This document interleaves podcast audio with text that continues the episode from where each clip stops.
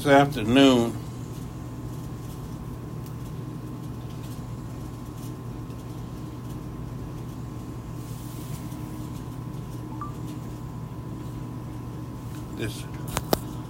afternoon we go back to the 10th chapter, Isaiah, the 56th chapter of Isaiah, the 10th through the 12th verse, focusing on that 10th verse where it says, "His watchmen are blind, they are all ignorant, they are all dumb dogs. They cannot bark, sleeping, lying down, loving to slumber. Yea, they are greedy dogs which can never have enough, and they are shepherds that cannot understand. They all look to their own way, every one for his own gain from his own quarter. Come, ye say, I will fetch wine, and we will fill ourselves with strong drink. Tomorrow shall be as this, and much abundant."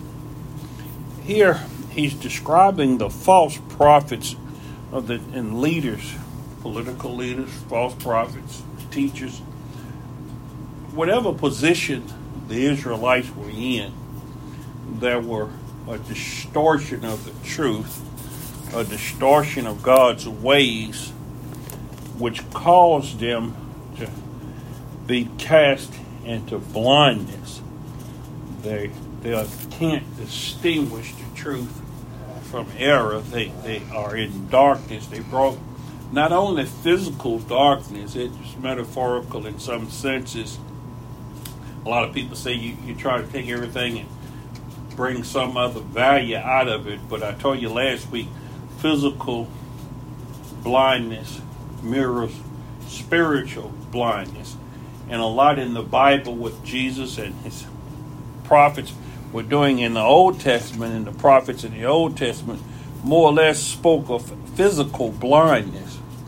But the figurative meaning for us, whereas we see the parables and the speakings in the New Testament, more or less metaphorical for spiritual blindness. Everything points to the reality of spiritualness.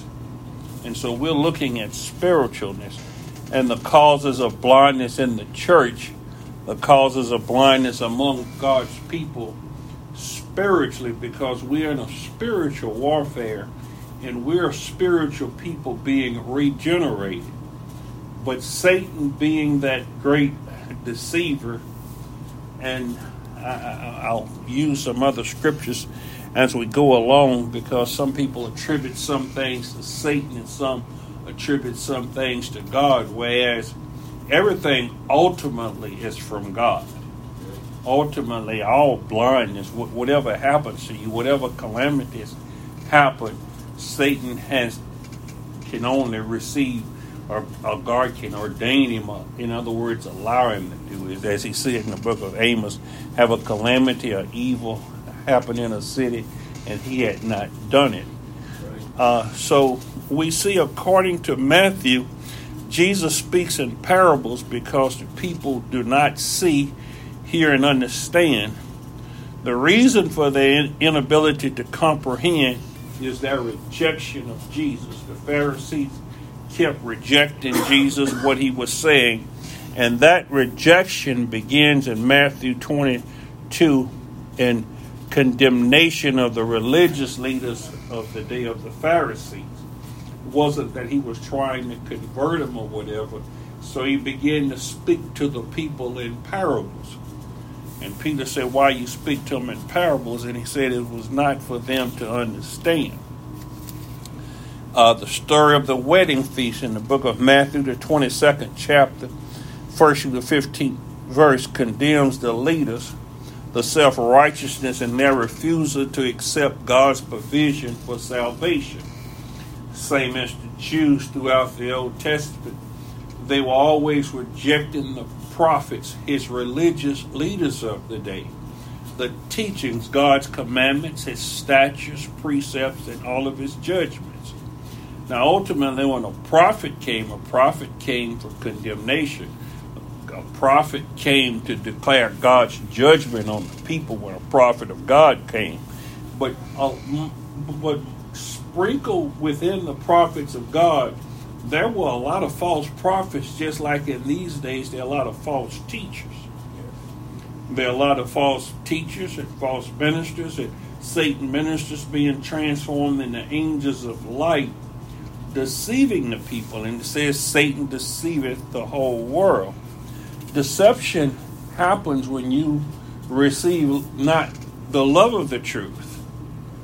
And then deception comes in. It's just like when Pharaoh, a lot of people say, was it fair that it kept saying that God kept hardening Pharaoh's heart? Well, we'll notice that it was only after the first a couple of attempts, God trying to warn Pharaoh to allow his people to go to worship him, that Pharaoh hardened his own heart. After hardening his own heart, then God began to harden Pharaoh's heart.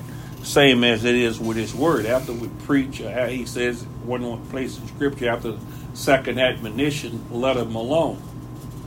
See, because when you hear God's word, today is the day of salvation, is accepting God's word. But we continue to preach the word and warn people, and because we don't know who he has saved and which one is his last warning.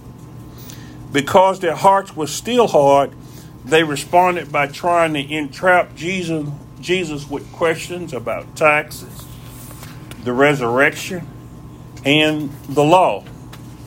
Now, Jesus avoided their traps and indicted them for neither knowing the scriptures nor the power of God. And that was one of the reasons Jerusalem fell, he said, because you knew not the time of your visitation.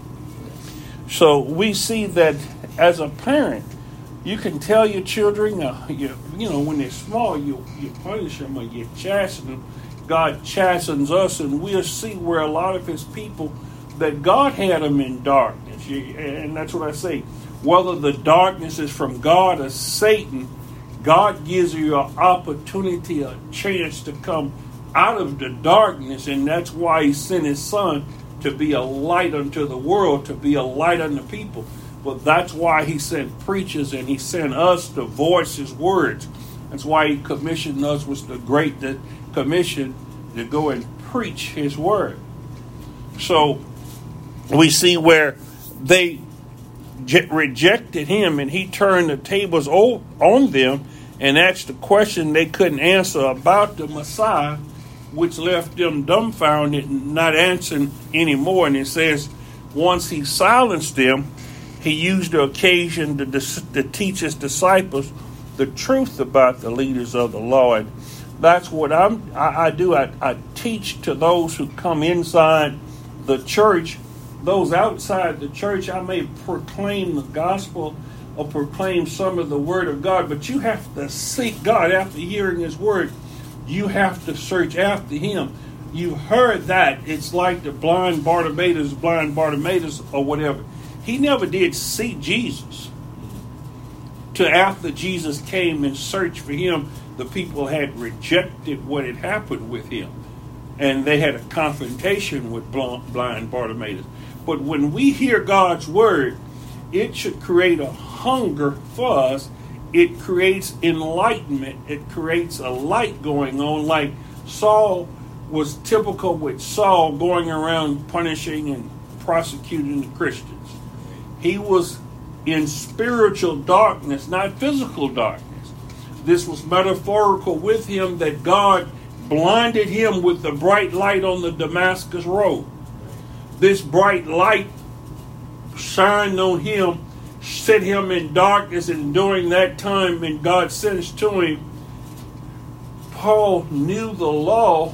Paul knew all these things, and God sent Ananias to open Paul's eyes, a sign of spiritual awakening of Paul seeing the light. That conversion of Paul sent him on a journey of enlightening others to see the light. So we're those who dwell in darkness. All of us dwell in darkness until we find Jesus Christ. That's what it is with the Jews. It says to the Jew first, they had been given the words of God, but they were rejecting the words of God. But now, that was through the flesh, and I talked about that earlier, about the law was weak, that it was through the flesh, but now he sent his spirit into certain ones whom he called. God is calling certain ones to the light. He introduces them to the light. Those that walk in darkness. The book of John, the 11th chapter, 9th through the 10th verse says, the disciples said to him, Rabbi, the Jews were only recently going to stone you in Jerusalem, and you're thinking about going back there again? Jesus answered, are there not 12 hours of light in the day? Anyone who walks in the daytime does not stumble because he's seized by the light of this world. But if anyone walks in the night, he stumbles because there is no light in him. He said this, and after that said, our friend Lazarus has fallen asleep, but I'm going to wake him up. The disciples answered, Lord, if he had fallen asleep, he will recover. However, Jesus had spoken of his death, but they thought that he was referring to a natural sleep. So here they are in darkness. In other words, they can't understand spiritual truth because they were dead in trespasses and sin ever since the time of Adam. You remember he said, in the day that you eat of it, you shall surely die. Not only did man die that day, he died spiritually, but not physically. So that was kind of a backwards view of the mirror, that was an awakening and a life. When he talks about the resurrection and a new life and regeneration, he's talking about putting things back in the order and in the way God made it. Man first was a man. He was first man. God breathed into the dust the breath of life, and man became a living soul. God was in the process of making man, and he rested on the Sabbath day. But we see he hadn't concluded with making man in his image. Man disobeyed God, which brought not only death and darkness, true spiritual blindness, but it also brought spiritual blindness. Him being rejected by God and set with Satan as the god of this world. He's the one who had blinded the minds of those that didn't believe, because Adam transgressed God. He was the transgressor. He wasn't deceived. He willfully obeyed God. He chose to walk in darkness. Man today has choices. God says, I set before you life and death. You have a choice to obey and follow his word and walk in light and believe upon Jesus Christ and his word, have faith in it, and you'll have eternal life. In other words, coming to the light. He's the light that lighteth every man that cometh into the world. He's a light given unto the Jew first and unto the Gentile. The Jew first because they had the scriptures first. But it was only after his death, burial, and resurrection that the Spirit would come dwell in man, enabling him to be born again, born of the Spirit, born and being reconciled to God. In other words, put back in proper standing with God, coming to the light, and that light would get ever brighter. If you notice in the Bible, it speaks about light increasing, the light in the book of Daniel, where they increased in knowledge and in the understanding of God. The greater the light becomes, yes, the more you receive knowledge and understanding from God, is seeing life from God's perspective, because he's in the light. We're beyond the borders of God. My first sermon here was the borders of God, because we were beyond the horizon of God, and he called us out of darkness, so we're not like the rest of the Gentiles. I talked about it, I think, last time I had Ephesians 4:17 through 18, but I'll go back over it in a minute. He called us out of darkness to walk in light as he's in the light. Yes. So now he's trying to explain to them, and they're understanding that the Bible is not written to carnal man, and they couldn't understand the Bible. And that's part of the angels of God coming, separating the wheat from the tares. Yes. The Word of God does that by building and making God's children hear His voice. They begin to hear His voice, see the light, and come to the light. They come out of the world and be separate. God receives them as sons and daughters. He said, I'll be a God unto you, and you'll be my sons and daughters. Whereas the children of the world, the children that love darkness, remain in the world and remain seeing the plagues of the world, remain in death. So they're coming to understanding what God's trying to tell them by words, that us as born again children of God, having faith and belief that we do receive eternal life, realize that we don't die, that we may sleep. But He is the resurrection. That's what He told Mary and Martha. She said, I know He'll live again in the resurrection. He said, I am the resurrection. And so we don't see death because we believe and we abide in Him. And we're walking in the light as He's in the light. So that's why we're no longer afraid of death. And He's took the sting out of death and the victory from the grave. If we walk in the light, we're children of the light. John, the 12th chapter, the 35th through the 36th verse says, we've heard from the law that the Christ is to remain forever. How then can you say the Son of Man must be lifted up? Who is this Son of Man? So Jesus said to them, the light is among you, only have a little while longer. Walk while you have the light. Keep on living by it so that darkness will not overtake you. He who walks in the darkness does not know where he's going. He is drifting aimlessly. While you have the light, believe and trust in the light. Have faith in it. Hold on to it. Rely on it so that you may become sons of light. That is, being filled with light as followers of Christ. Jesus said these things, and then He left and hid Himself from them. Now I realize this is where I ended up last week. Sunday on the sermon. If you want to hear the exposition of this, it's under the sermon, Physical Blindness Mirrors Spiritual Blindness. And this is the last one that I summarized. I think Ephesians 4:17 through 18 is the one I said that I would go over with you about the darkness. It says, this I say therefore and testify in the Lord, that you henceforth walk not as other Gentiles walk, that is, in the vanity of their minds, having the understanding darkened, being alienated from the life of God through the ignorance that is in them because of the blindness of their hearts. The Gentiles, in other words, all of those outside of Christ who hadn't heard the Word of God, who hadn't been converted, who hadn't changed, who hadn't received the circumcision, that is a new heart, whereas God writes His laws upon your heart, upon the heart of men. They believe on Him, and they're sealed with the seal of God, which carry other elements of salvation. It carries regeneration. They're rejoicing in abundance of other teachings that we have and taught upon. So we're not going to rehash that. But let me read this in the Amplified Version about the darkness. It says, same Ephesians 4:17 through 18. So this I say, solely affirm together with the Lord as in His presence, because everything we do, we know we are in the presence of God.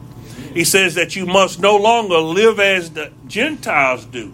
Don't live as unbelievers do, because in the futility of their minds, having their understandings darkened, in other words, and in the foolishness and emptiness of their soul, for their moral understanding is darkened and their reasoning is clouded. They are alienated and self-banished from the life of God with no share in it. This is because of the willful ignorance and spiritual blindness that is deep-seated within them because of the hardness and insensitivity of their heart. They hadn't repented. They repent. We see in Revelation where the people don't repent of their evil deeds. They don't repent of their evil works. We have to be purged, and our conscience is washed by the sprinkling of water. God removes the guilt. God does this circumcision so that the light can penetrate in. He says, because if the mind is single, if the mind is light, then that whole body can receive light. But if the heart is darkness, how great is that darkness of man? Because man is desperately wicked. It can nobody know the heart. It is deceitful above all. Yes. Man is depraved, and that's why society continues on to God ends this world and this world system. It's an end to this world because there's no salvation or end. There's an end point. It's not cyclical. Man won't get better. He has to be born again or return to the dust. Yes. There's two different seeds in the earth. Yep. Two different seeds. So let me read this in the Living Version before I go on. He says, let me say this then, speaking for the Lord. Live no longer as the unsaved do, for they are blinded and confused. Their closed hearts are full of darkness. They are far away from the life of God because they have shut their minds against him and they cannot understand his ways. They're shut off from God. These are the blind. These are the blind that being led by the leaders, the blind leading the blind, whether they're prophet, priest, king, parent, whoever it is that's unconverted, they're blind without understanding, dumb dogs that cannot bark. 1 John 1, 5 through 6 says, this then is the message which we have heard of him and declare unto you, that God is light and in him is no darkness at all. If we say that we have fellowship with him and walk in darkness, we lie and do not the truth. He's the light. So all of those that are God's children or that are imitating Jesus Christ walk in the light as he's in the light, and they love the light because they're children of light. Right. They have no fellowship with the evil works of darkness. That's why the works of the flesh, God says you must pull off all of those things, because though they who do such things cannot inherit the kingdom of God. It keeps away the purity of man. It keeps away the holiness of man. It says the pure in heart shall see God. But others are blinded by this world and the god of the world, by mammon, by the things of this world, because of the love of the world. He said, love not the world or the things of the world. If you love the world or the things of the world, you are enemy of God. The Amplified says, this is the message that God promised revelation, which we have heard from him and now announce to you, that God is light. He is holy, his message is truthful, he is perfect in righteousness, and in him there's no darkness at all, no sin, no wickedness, no imperfection.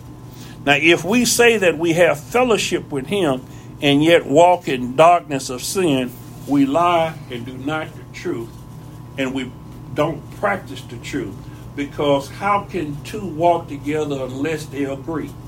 And if we are in agreement with God, we have no fellowship with the evil works of darkness. The light dispels the darkness. Yes. You're a natural enemy of the darkness. In other words, that's why Jesus said, don't think that I come to bring peace. I came to bring a sword. It sets a difference, light versus darkness. The world was darkness, and the spirit moved. It brooded upon the earth. And God says, light be. When the light is shined, darkness vanquishes. Darkness vanishes.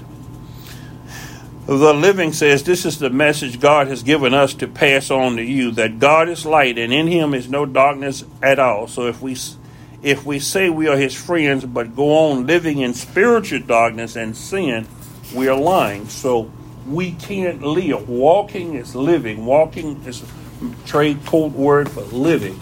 So if we say we live and like God, we can't walk in darkness. We are in spiritual darkness if we do things that are wickedness and live in spiritual, not only physical, but spiritual darkness. We have to be sprinkled and washed by God. 1 John 2:11 says, "But he that hated his brother is in darkness, and walketh in darkness, and knoweth not whither he goeth, because that darkness has blinded his eyes." Here again, when he speaks of blindness, not just physical blindness, as he was talking about in Isaiah 56, saying they are blind guides of the blind, they're blind dogs that do not see and they cannot bark. In other words, he's talking about a spiritual blindness because you hate your brother. In other words, there's something spiritually wrong with you. Yes. Not necessarily physically, but we know the spiritual precedes, the physical is an outward manifestation sometime of what's in the man. That's why he says, that which goeth into a man doesn't defile a man, that which cometh out from a man. So if you see these hate group people hate different people and different races and classes and distinguish between these people, they don't love God. They can't love God. Those are one of the things that appearances does allow us to judge. We have to be careful with judgment. God gives us proper discernment. That's a matter of having light. In other words, having a proper understanding or ability to reason and ration things out. But the one who habitually hates, that is, works against his brother, is in spiritual darkness and is walking in darkness and does not know where he's going because the darkness has blinded his eyes. Sin has blinded him. In other words, the God of the one who carries the things of this world, hatred has blinded. Hatred is not a part of what God is. Bitterness is not a part of what God is. Envy, all of these are characteristics of the evil one. You remember he says, you are your father, the devil. He was a murderer and a liar in the beginning. These are not characteristics of the child of God. The Living says, for he who dislikes his brother is wandering in spiritual darkness and doesn't know where he is going, for the darkness has made him blind, so he cannot see the way. You remember he told Cain that, why is your countenance wroth? He says, if you do it well, won't your sacrifice be accepted? Yes. He hated his brother. He was about ready to kill Abel. Yep. He says, sin lieth at the door. Yes. His desire is unto you, but you shall control. In other words, you should rule over sin. We should rule, and that's what Jesus Christ came. He came and gave us power and authority with him. We'll rule and reign with him. We have the ability to have dominion with him. That's what he gave his children. That's the regeneration. That's the restoration. That's the blessing. That's the life we should walk in. That as restoration of the sons of God.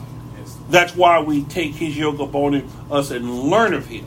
The more we learn of him, the greater we can become, greater miracles, greater works we can do, the more obedience, the better we see.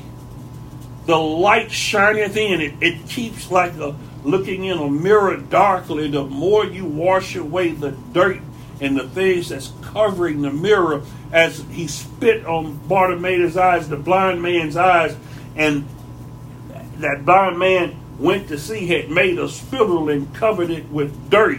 And I say he made a mud spittle and he went to wash in the pool Siloam. Well, he never did see Jesus before this. Right. He says, Jesus, thy son of David, have mercy upon me. But he obeyed Jesus and he struggled in darkness. It was a struggle probably to get to that pool of Siloam.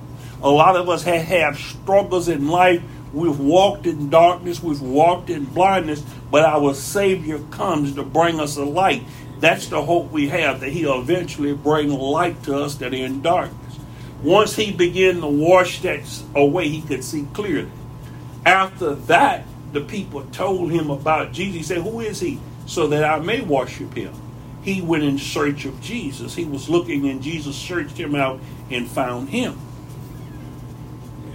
We see one man that was blind and he said he see men as trees. His blindness was cured gradually. Some of our blindness are cured gradually through a process. We grow in sight. So, Matthew 7, 1-5 says, in the Spirit, when we see spiritual faults in others, we should convert them into mirrors, examining our own spiritual progress, looking for similar things in ourselves that grieves God's Spirit. Remember I said be careful with judging. Well, Matthew 7, chapter 1-5 is about judge ye not, that you be not judged. With the same measure ye judge shall be measured unto you. So we use God's word as that standard of judgment, as the criteria as to how we judge. And we do it with empathy. We do it with mercy. We do it with love and kindness. We do it through the Spirit of God, and He shines light upon our pathway. And now we could see clearly. Since now we see our brother and we love our brother, now we can pick the beams out of our own eye. Since that spiritual, that physical blindness mirrors spiritual blindness, once we can see that prostitute, that drug addict, that liar, that cheat, whatever they may be, that greedy person, covetous person, or whatever, once we see them as an individual and witness and look at them and think about how we were, such were some of us. Yes. Homosexual, lesbianism, whatever it was, dishonoring parents, unthankful. If we would take that mirror of what that image is that we hate so much, God is showing us, such were some of you. We were in this condition before Jesus died for us, and He loved us and died for us. Yes. Yes. Or it may refer to those who were the nation's watchmen in our Savior's time, the chief priests, scribes, and the Pharisees, all of them, how they looked upon other nations, how they looked it up on the classes of people, which is the same in this day and time, with nationalities, with the way American looks at others, with the way Christian looks at non-Christians, the way Christian looks at other Christians or whatever. It is sad, it's a very sad character that is here given of these watchmen. If He's made us watchmen and we're to warn the people, we're to be on guard and alert. And that's, like I say, that's all of us, not just political leaders. He said, what I say to one, I say to all. To watch and pray. Yes. So He's not only just talking to the pastors and the deacons, He's talking to everyone here. Yes. Woe unto the land when thy guides are such, they had no sense or knowledge of their business. They were wretchedly ignorant of their work and very unfit to teach. Being so ill taught themselves, as watchmen are blind and therefore utterly unfit to be watchmen. Is that some of us, unfit to be in the church, unfit to be teachers? Christ is to purge the church, and we notice this is among His people. In the book of Revelation, where He talks to the 7 churches, 5 of those churches, He told them to repent because He knew what was going on in the churches. He knew where Satan's seat was. He knew those that were following the doctrine of Jezebel. He knew their shortcomings. If we don't see ourselves, or unless we are like the Laodiceans, that is blind, wretched, and naked, and don't see ourselves for who we are, we're going to miss this. Christ describes the Pharisees to be blind leaders of the blind, Matthew 15:14. Then the disciples came and said to Jesus, do you know that the Pharisees were offended that they heard you say this? He answered, every plant which my heavenly Father did not plant will be torn up by the roots. Leave them alone. They are blind guides leading the blind. If a blind man leads a blind man, both will fall in the ditch. So are we seeing what causes this blindness? It's the rejection of God's word. It's the lack of the new birth, not being born again. It's a lack of repentance. It's a lack of not being one of God's called people. We have to see that if God has caused this blindness to the people, you got a dichotomy here. You got two things. we have to continue to preach and teach God's word, but we have to be as Jesus was when he came there. You remember he said, I've chosen you 12, but one of you is a devil. He didn't treat that devil any different than he did the rest of them. You remember Judas went out, he was among the seven that cast out devils. As a matter of fact, Judas was the treasurer. We have to be careful of those among our ranks because we don't know who's going to be a late bloomer among us. Right? John Mark was a late bloomer. Paul and Mark had vicious words. We don't know, but we also have to be aware because the wheat and tares are growing together. Paul gives us rules for brothers that are fornicators, idolaters, and carry on such activity that we must be circumspect. That's why with fear and trembling we have to work out our own salvation, because they are plants that are planted in the kingdom of God, that are planted in the garden, that's going to be hewed down at the roots. That will be taken, the tares should be taken and burned. There's a separation. There's a judgment. There's a justice. So we must preach and speak forth this word, because the causes of this blindness could be of Satan, but it could be of God. Yes. It could be because of their disobedience, and it could be, as Paul said, that the man was going with his mother-in-law, his father's wife. Paul says, put him out, and for the destruction of the flesh, that Satan would see, because our work will be tried, and some of us will lose all our rewards, but we'll be saved. Yes. So we never know the destruction of the flesh, what has to occur. So what causes this blindness, only God knows, and that's why I say we have to get wisdom and knowledge and understanding from God, how to be circumspect in our walk, or we need to be careful, or we'll tear up the wheat and the tare together, trying to pull them loose. The beast of the field, he says, the beast of the field come to devour, and the watchmen are blind and not aware of it. Now, let's look at that 9th verse where it says, all ye beasts of the field come to devour, ye are all ye beasts in the forest. So he's talking about government.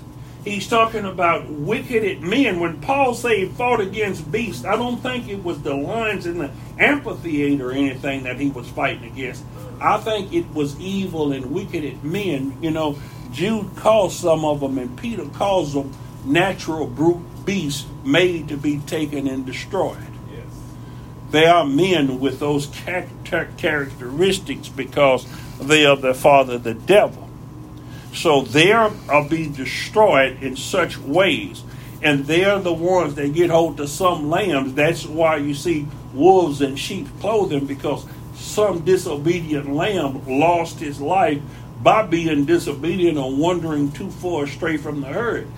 Those are the souls under the altar that are saying, how long, Lord, before you avenge our death, before you avenge us on the earth? So that's why I say we can't judge by circumstances or what happens to a person or whatever. As they were blind watchmen, they could not discern the danger.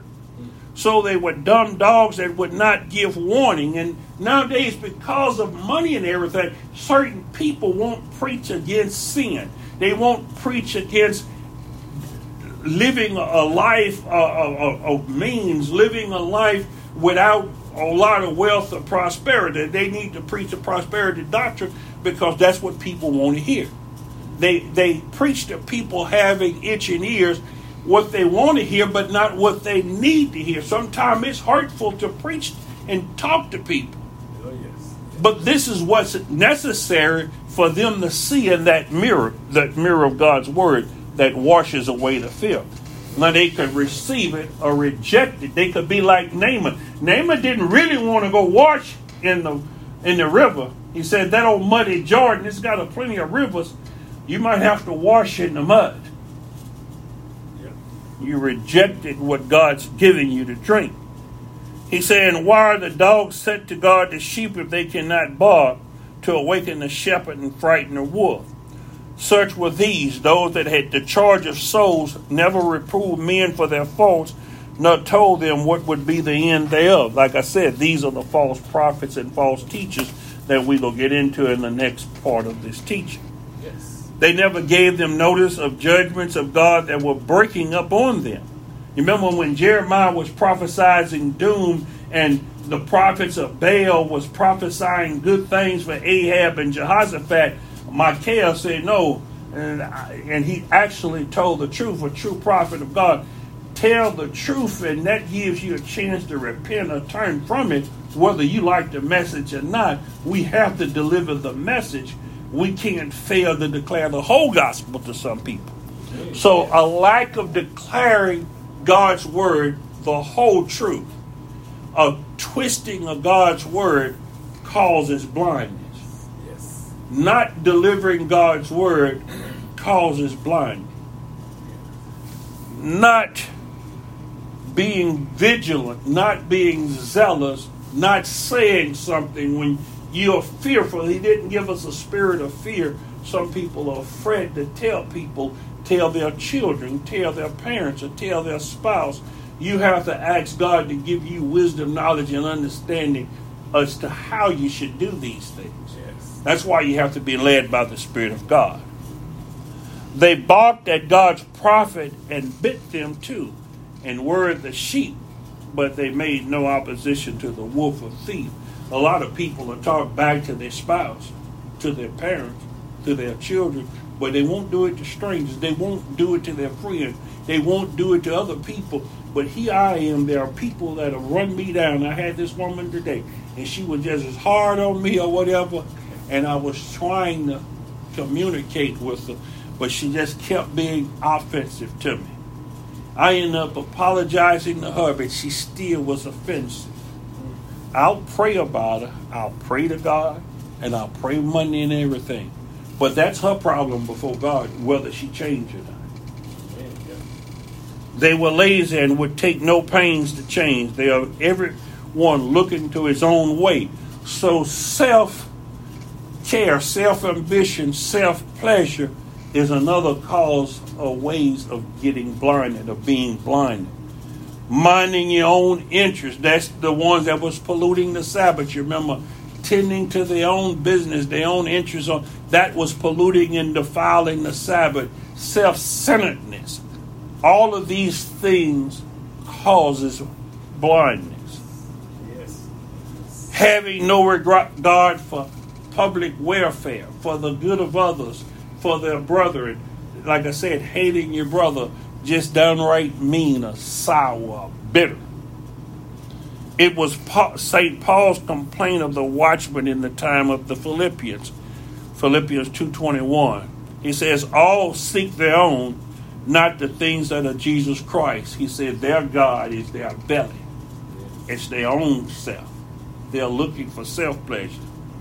For the others who deserted me after my arrest all seek to advance their own interests, not those of Christ. That's the Amplified Version. The Living Version says, everyone else seems to be worrying about his own plan and not those of Jesus Christ. Is every man getting what God has for him? In other words, I'm going to get mine. I'm seeking a blessing. Every man's for himself. It's like the time of judges. Every man's doing what's right in his own eyes, not according to the word of God, not seeking the benefit of the body of Christ. Everyone is for propagandering his own opinion, advancing his own party, raising his own family, and having everything to his own mind, while the common concerns of the public are wretchedly neglected and postponed. They look everyone to his own gain. Hardening the heart is another cause of spiritual blindness. That's what the Pharisees did. That's what they did in the time of Judges. That's what Israel did all of its time. If you read that whole 28th chapter, I'm just going to read two verses out of there. The 28th chapter of Deuteronomy says, the Lord shall smite thee with madness and blindness, astonishment of heart, Let me read that in the Amplified before. The Lord will strike you with madness and with blindness and with bewilderment of heart and mind. You will be groping at noonday, that is in broad daylight, just as blind grope in the dark. There's nothing you do will prosper, but you will only be oppressed and exploited and robbed continually with no one to save you. Now that's God telling Israel what he was going to do to them. And what was written in the Old Testament was written for our admonition. So as they spoke those blessings from one mountain, they spoke the curses from another mountain. That if you didn't do these things, what would happen? Now, if you see the televangelists and all of the preachers, you never hear them mention the curses. They always say the pleasant things. They don't talk about sin. They talk about receiving favor from God and all of these things. It's about self. It's about self-pride, self-interest. Yes. As part of God's warning to the Israelites against sin, he promises to hobble their ability to understand, reason, and think things through. God does this same thing to us. He don't open our understanding to understand the scriptures. He creates a block, a wall there, and he punishes and chastens his children until it conforms or fits into his plan that they begin to hear him. This curse shows the other side of the principle that understanding comes with following God's commandments. Now I'm going to show you what happened when God removes the blinding. Satan doesn't remove the blinding. Satan blinding is a deception. It's deceit. So we know that only God can remove true blindness, or God can remove blindness. Psalms 111 and 10 says, "The fear of the Lord is the beginning of wisdom, a good understanding, and all they have that do his commandments, his praise endureth forever." So we see where understanding and starting to see clearly is the fear of the Lord. The fear of the Lord, Psalms 111 and 10. The fear of the Lord is the beginning of wisdom. A good understanding have all they that do his commandments, his praise endureth forever. So we see where the beginning of opening of that sight is, where that the entrance of light giveth understanding, where God's word is the entrance of light. The word is the light. Jesus is the light. Conversely, breaking God's commandments destroys understanding. So if you're not keeping the commandments, that's why the blessing follows after those eunuchs and strangers that keep and not pollute his Sabbath. Because they know it's the Sabbath of God. They're not just doing it because it's a good thing. Because they know it's the Lord's. That's why they keep the Sabbath. They know it's part of his character, his nature, and they keep the commandment of God. The physical curses in Deuteronomy 28 are painful enough, but the mental blindness in verse 28 creates a dreadful situation here. And nothing is worse than vanity and vexation of spirit, which Solomon underwent in Ecclesiastes, with all of his wisdom. It says vanity and vexation of spirit. Amid the other curses, a person can least analyze is what is happening and perhaps find a way to deal with it. So not only are you fighting advice, fighting counseling, and that's why I say if people can't tell you anything, a preacher can't get through, you're rejecting criticism that may be coming from God. It's the word of God. You're not listening at the preacher, or you're not listening at somebody witnessing to you. Well, you can't analyze and figure out what's happening and do anything about it. That's why this blaspheming against the Holy Ghost will never be forgiven, because you're fighting against truth. You can't fight against the truth. But this blindness and inability to discern rationally makes a person's plight just that much worse. In the book of Romans, you see where he turns them over to a reprobate mind. Yes. You start seeing, well, doesn't God want me to be happy? If I love this guy, I should not be happy. But it goes against his commandments. He made them male and female. Yes. But it says that God turns them over to a reprobate mind. In other words, they can't distinguish the truth. The woman seeking instead of that which is natural, they burn in their lust one toward another. People love lies. People love a corrupt administration. They love corrupt governmental officials. They love corruption. They love darkness. They love the forces of darkness. That's what then happened. We love darkness rather than light. That's our God. Oh, it's a false God. John 3:19. It says, "This is the judgment that is the cause for the indictment coming from God, the test by which the people are judged, the basis for the sentence of judgment. The judicial blindment comes from. That is, the light has come into the world, Jesus Christ, the truth, the way and the life. And people love darkness rather than the light, for their deeds was evil." No, don't give me this good person. Give me somebody that's a liar, that's an adulterer, that do anything, that's a scoundrel. They would rather that. It says, this is the dark. This is why they're turned over to this. They love darkness rather than light. 2 Thessalonians 2:10-12 says, "And by unlimited seduction to evil, and with all the deception of wickedness, for those who are perishing because they did not welcome the love of the truth," that is, of the gospel, of the things of God, "so as to be saved, they were spiritually blinded." They were spiritually blind and rejected the truth that would have saved them. Because of this, God will send upon them a misleading influence. In other words, such a strong delusion that they would believe a lie, an activity of error and deception. And that's what we have now politically and religiously, people believing lies. The most money-making religions, the most money-making ministries, the mega ministries are the ones that would tell the people anything, tell them what they want to hear.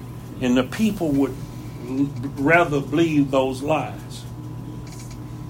He says, "So they will all believe the lie, in order that they may be all judged and condemned who believe not the truth about their sin and the need for salvation, but instead they took pleasure in unrighteousness." God's willingness to take away understanding and wisdom makes many uncomfortable. They do not believe he would actually do such a thing. They do not believe what he said, that he says what he means. But you remember what happened to Pharaoh. He was created to be taken and destroyed, that God get glory over him. He was created for such a purpose. And Jude, the 4th verse through the 7th verse of Jude, it says, "For certain people have crept in unnoticed, just as if they were sneaking in by a side door. They are ungodly persons whose condemnation was predicted long ago.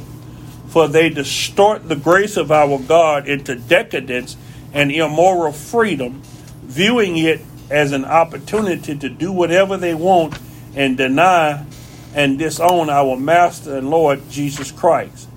Now I want to remind you, though, although you are fully informed once for all that the Lord, after saving the people out of Egypt, subsequently destroyed those who did not believe, that is, who refused to trust and obey him, and the angels who did not keep their own designated place of power, but abandoned their proper place of domain, he kept it in eternal chains under darkness for the judgment of the great day." So God causes people to repentance. I have a good bit of notes here for you, a good bit of notes for y'all. But when he was commissioning Isaiah to go preach, he didn't want Isaiah to stumble at this. The 6th chapter, the 9th through the 10th verse, when Isaiah says, "Send me." He says, "Then I heard the voice of the Lord saying, 'Who shall I send? And who will go for us?' Then I said, 'Here I am, send me.' And he said, Go and tell this people, keep on listening, but do not understand. Keep on looking, but do not comprehend. Make the hearts of this people insensitive, their ears dull, and their eyes dim. Otherwise they might see with their eyes and hear with their ears and understand with their hearts and return and be healed. So we see here where God's going to blind the people. He's going to close off the hearing and the understanding. And he wants Isaiah to know that he's going to do this until complete desolation and destruction comes upon the people. So that he wouldn't equivocate, that he wouldn't turn the gospel message around, him nor Jeremiah, to get converts. He knew the people wasn't listening. God had closed them up lest they hear of his word. And he will turn some back. Now Isaiah 29:10 says, "For the Lord had poured out upon you the spirit of deep sleep, and had closed your eyes, the prophets and your rulers and the seers had he covered." In other words, his prophets, his seers, he had covered their eyes. He had poured this blindness out upon them. Read the 29th chapter of Isaiah. God did this. He had told them in the first chapter of Isaiah that somebody should close the temple doors. He's not taking the offerings. He didn't want to smell in their assemblies. He wasn't going to hear their prayers. Isaiah 42:17. Those who trust in carved idols will be turned back, utterly put to shame, who say to cast images, "You are our gods." And at the time which Isaiah speaks, they are blind. He blesses his disciples that he has in darkness, that he opens their light, like the man born blind. They say, "Who had sinned, this man or his parents?" And they said, "He had neither." He says he was born this way for the glorification of God. In other words, I don't know how old that man was, but he had been blind all that time because God had made him that way. Not nobody had sinned, but for Jesus to open up his eyes. Messiah brings spiritual enlightenment. He brings sight to the blind. Isaiah 42:6-7. "I am the Lord. I have called you in righteousness. I will also take you by the hand and keep and watch over you. I will appoint you as a covenant to the people, as a light to the nation, to open the eyes of the blind, to bring out prisoners from the dungeon, and those who sit in darkness from the prison." Isaiah 42:16.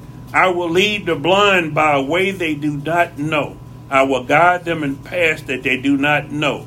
I will make darkness into light before them, and rugged places into plain.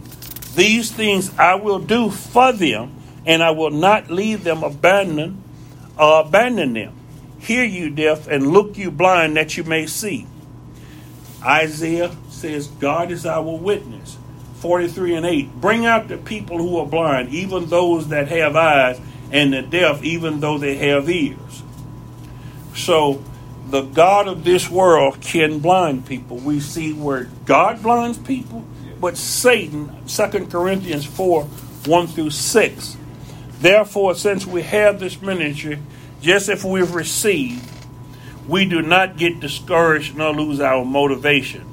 But we have renounced the disgraceful things hidden because of shame, not walking in trickery or adulterating the word of God, but by stating the truth, we commend ourselves to everyone conscious in the sight of God.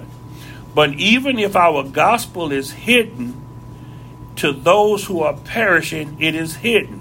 Among them, the God of this world, that is Satan, has blinded the minds of the unbelieving to prevent them from seeing the illuminating light of the gospel of Christ." Satan had blinded the minds of those that didn't believe. Now, if God had blinded them, they never would see. But Satan blinds, if God had blinded his own people for a chastisement or whatever, we see in some other verses that he opens their eyes to see. But we see that Satan also blinds eyes. Now, we're going to have to end right here and pick up another.